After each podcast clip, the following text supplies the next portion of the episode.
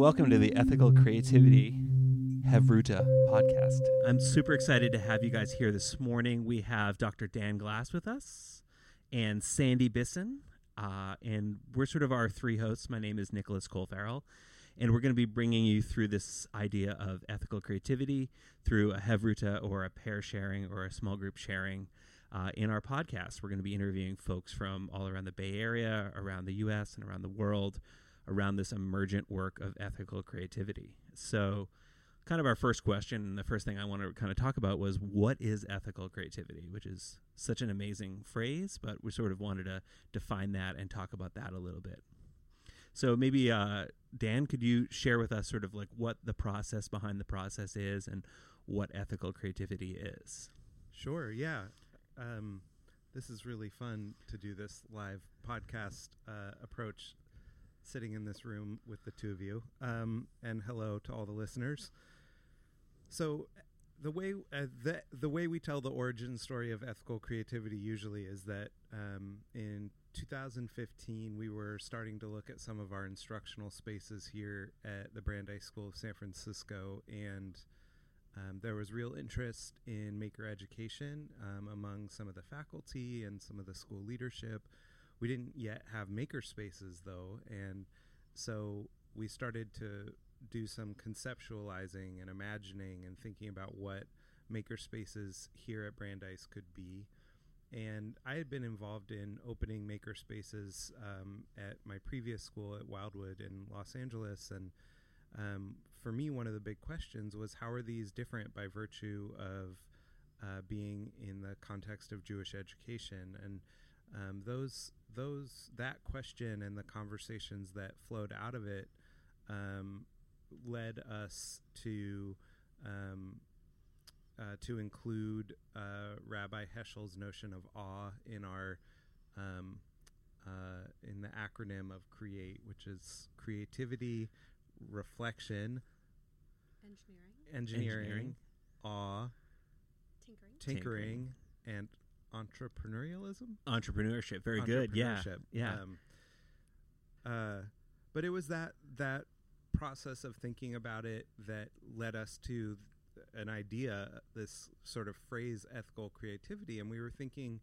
You know, we didn't want these maker spaces to just teach kids how to think with their hands and uh, how to, you know, tinker and create and um, do the kind of constructivist uh, learning modalities that we wanted to to engender in uh, in maker spaces. We wanted them also to teach kids um, how to do that work and do creative work in the world, um, oriented toward uh, making the world a better place or with a clear um, ethos embedded in it. And that is how we came up with the phrase ethical creativity. Mm.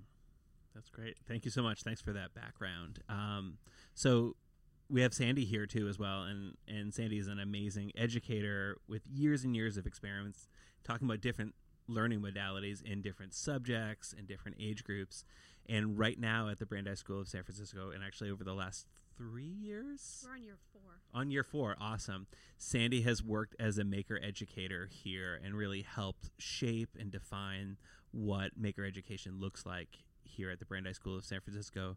And among other pieces, is the primary tenant of the Create space that uh, Dan had talked about before. But Sandy, like, is super impressive, and I'm so amazed at how she does sort of implementation and and bringing these ideas and bringing them to the classroom level. So with that like huge introduction, could you share with our listeners sort of some of what ethical creativity looks like in your curriculum design work in your classroom sort of like either big picture or day to day with the students how does that bubble up or how does that um, come in different directions for students Absolutely. So, from the planning angle, when I'm sitting down and thinking about what I want to teach this year and how I want to teach it, I tend to work very theme based because I think when we're talking about working with ethical creativity, connection is so much a part of that. Thinking about how things within our world and things within our learning are all connected and how they play off each other and build off each other.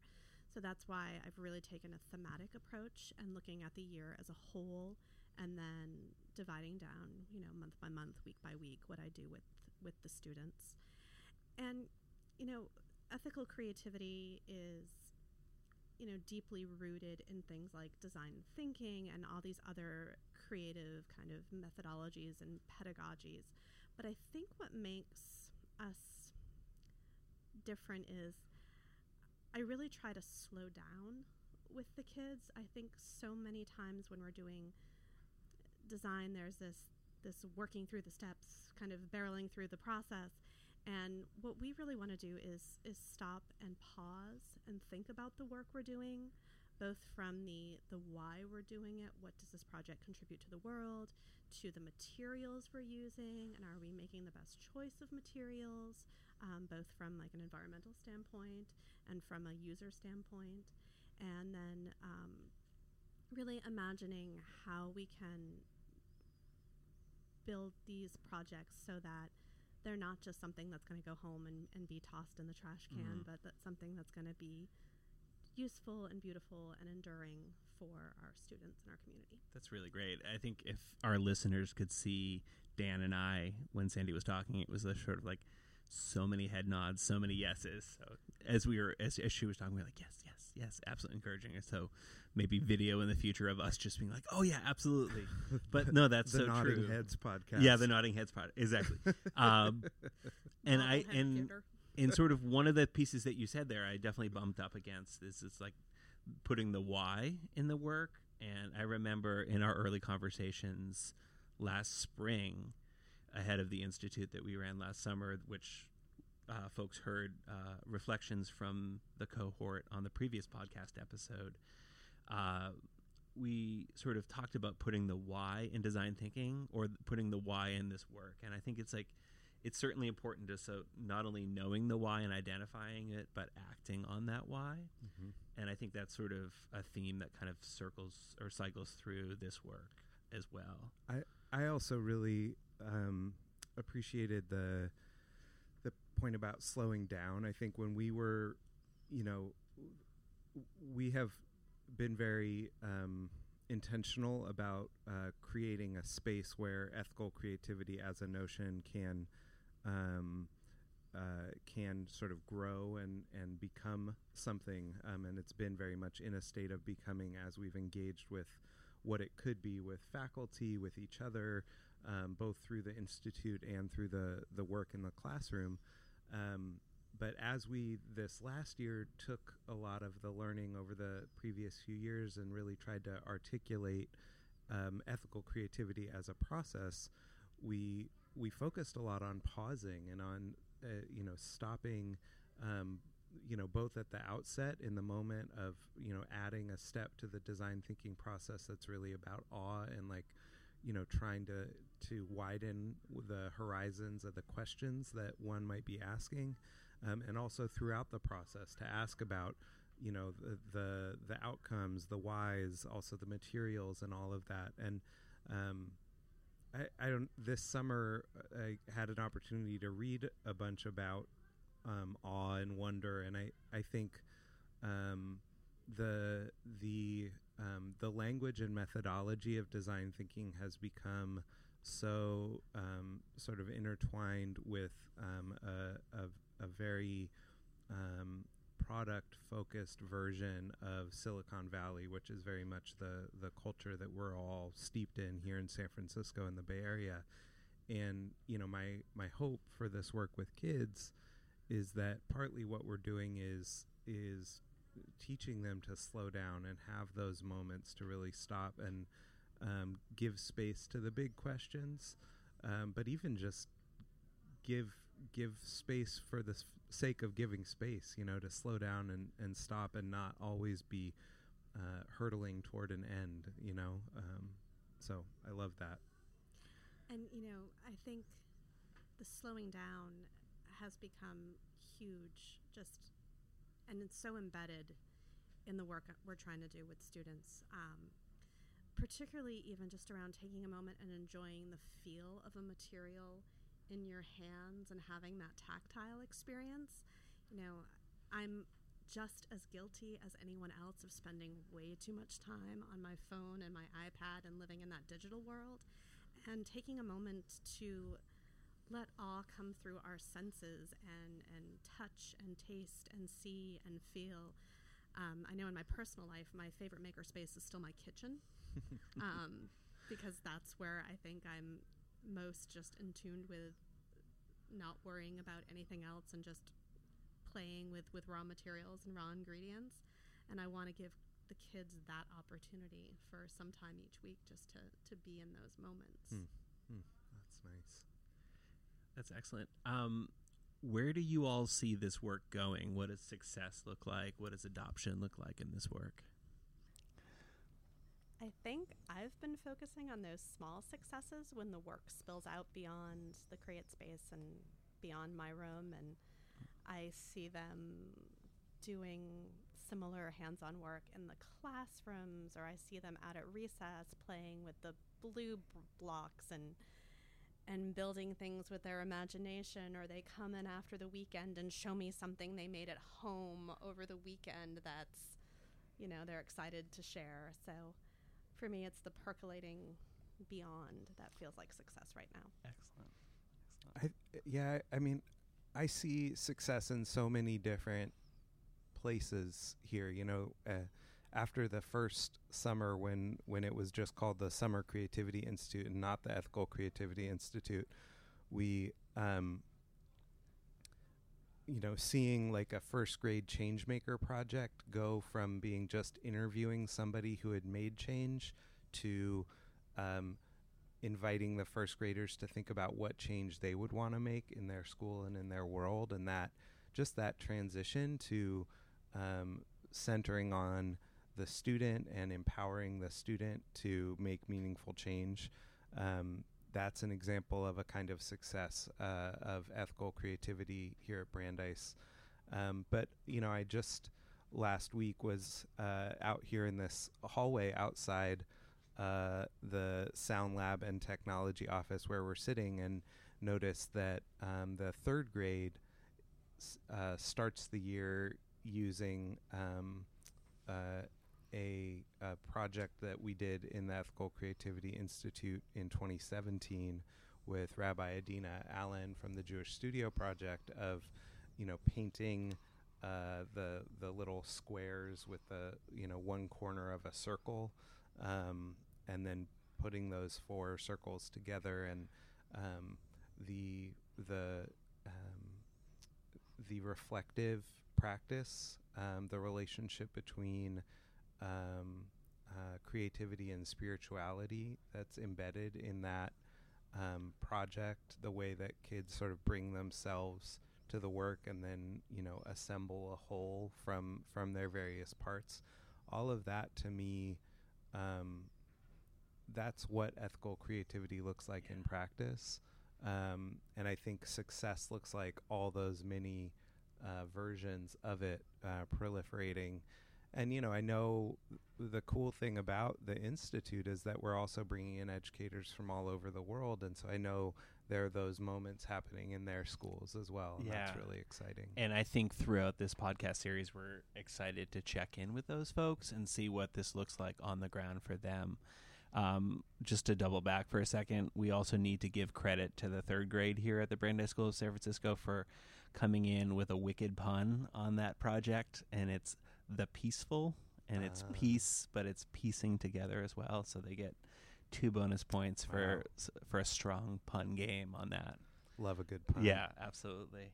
Um, as we're sort of wrapping up, is there any sort of what's one thing you can recommend to our listeners if there's something that sort of has caught your eye recently, a book, a piece of media, an idea, something that sort of jumped out at you that uh, folks can check out and, and dig into around this work, or just that's offered you awe or wonder in your life?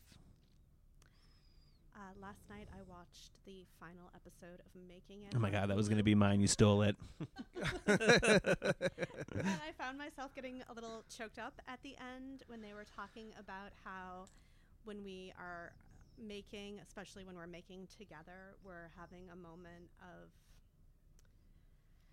of of pause and reflection and positivity of bringing something new and good into the world that Mhm. is sorely missing Yeah. now, and that just, you know, this is a primetime show, and to hear it there Yeah. reflected was so like It's such a nice moment. I when I was talking to um, my partner about it, we had said it was like the most joyous reality competition my show we've ever seen. Would, yeah, Everyone that was was uh, quote eliminated, it was just like, oh, oh, that's too bad. But this has been really fun, and you know, there's no uh, drama associated with it. It's just that the entire experience was uh, pretty joyous for all the Oh. makers. so lovely.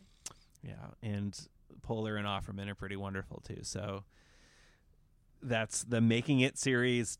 Series one just or season one. Sorry, I'm in British mode for a second. Uh, season one just ended on NBC, but I think it's on video on demand, and they re-upped it for a second season. So we're going to be in great shape. But that's a great recommendation. So great that that was going to be mine. Now I have to think. I well, I clearly need to watch this show. I um, uh, Kate and I have been fans of Parks and Rec, and so saw the uh, ads for making it, and was curious just because I actually the very first class I ever taught uh, was at at UC Berkeley. They had a, a um, program where students could you could sign up to teach a class as a student if you had a faculty advisor and we um, uh, a group of friends and I taught a class on the Upright Citizens Brigade, Ah, which was uh, Amy yeah. Poehler's um, sort of uh, origin as a as a television personality. Um, uh, it was on. Um, we called it Upright Citizens Brigade Chaos and Society. And Why have we never talked about this? This is amazing.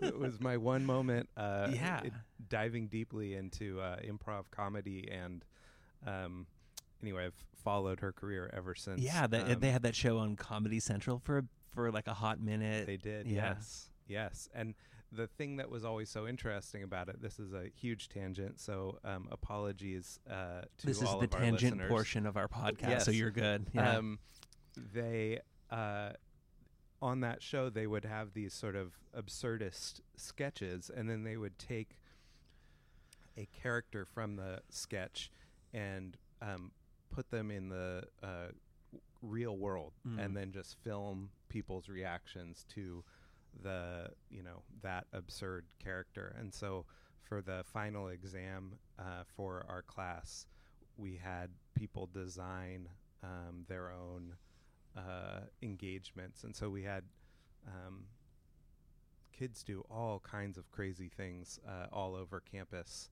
um, and film themselves and film each other, and then uh, then we watched. Uh, watched all of them for the, the quote unquote final. It was a great class wow. um, really, and what we did as um, uh, instructors of the class, in you know, in the in the um, spirit of pranking, I guess, which is sort of what all of this was about. Um, we had the faculty advisor come to the last class and um, very sadly read uh, a mock letter from the university administration informing everyone in the class that upon reviewing the material of the course they had decided that it was not worthy of credit and so no one was going to receive credit for the course. And we had people in the class who needed it to like fill a full-time um, schedule and you know there were real stakes riding on people's two credits that they were getting for this course um, we had a great faculty advisor for this class and um, as he stood there sort of informing everyone of this sadly he there was a podium in the class and he sort of stood there and like let it sit in the room for a minute and then he reached down under the podium and pulled out a beer and opened it and then stood there and drank the beer that's like to me, that's a uh, Willy Wonka moment as well, where it's just like this is the test. that's amazing. uh, that was great All right, so when we get that time machine, I think Sandy and I are going to go back and audit that class. Definitely. Yes, and uh, Bryce Traster, wherever you are. Last I heard, he was a professor in Canada. great, Well played. great faculty Well played. advisor. Thank you, Bryce. That's excellent. so is that your piece that you recommend? that's great. Uh, yeah, yeah, a little absurdist sketch comedy. no, that's Why not? awesome. That's awesome. Well, I was going to go with making it, uh, as as we had said before, but for me, um, the piece of culture that I'm super interested in right now, and I'm really looking forward to it, is there's a documentary filmmaker Gary Hustwit who had done a documentary on the uh, typeface Helvetica Mm. As well as a documentary called Objectified on sort of the history of industrial design and product design. And then the third of that design trilogy was a piece called uh, Urbanized, uh, which sort of looked at the process of urbanization, suburbanization, deurbanization, and sort of this renewal towards living in urban areas that's kind of taken place in the last 20 years or so but he has a new documentary coming out in the fall, which is sort of what we're knocking on the door of, on the German designer Dieter Rams, who designed for Braun, the Mm. German company, for many years. Um, was this super influential sort of post Bauhaus minimalist designer, industrial designer. A lot of the products that you see from like Apple Computer and Jony Ive, the designer, comes from that tradition of sort of those clean lines and minimalist design. Anyways, there's a documentary coming out called Rams, which, if you don't speak German, just looks like rams. And you're like, why would you go see a documentary about this animal? but um, this documentary is coming out in a few weeks. There's a San Francisco premiere at the Castro Theater in early October my wife and I have our babysitter lined up. We're really excited to go to it. We're going to meet the filmmaker. I don't think the star of it, Dieter Rams, is going to be there. He's in his early 90s or so, lives in southern Germany. But, anyways, there's one great slogan that sort of encapsulates his design, and it has some ethical creativity components as well. And in German, it's weniger aber besser, which is essentially means less but better. And it, it sort of helps us think about more is not always the best. Mm. Sometimes just sort of take a pause, do less, but make that better. Mm. Um, and it's sort of a, an interesting motto to approach. But so that's that's my tangent on design and German filmmaking and all of these pieces. But um, all right, well, this is super fun. This is definitely going to happen again. We're definitely going to have us back here. Um, and then throughout the series, I think you'll probably be hearing from Sandy interviewing folks, Dan interviewing folks, myself interviewing folks, and maybe every few episodes we'll kind of come back and talk a little bit about those episodes, kind of meta on meta, or talk about some of the new work that's happening. But thanks so much for being with us. Thank you both for taking time. Um, our listeners, our keen listeners who are listening with headphones, can probably pick up the sound of students coming through our hallways in the background and that's not um, added sweetener to our podcast. That's not post production work. Those are legitimate, awesome students that we have in the classrooms that neighbor the studio we're recording in. So have a joyous day. Have an awful day. Not an awful day, but a, a day filled with awe. And uh, and Shana Tova uh, ahead of the weekend. And uh, thank you guys so much. Thanks.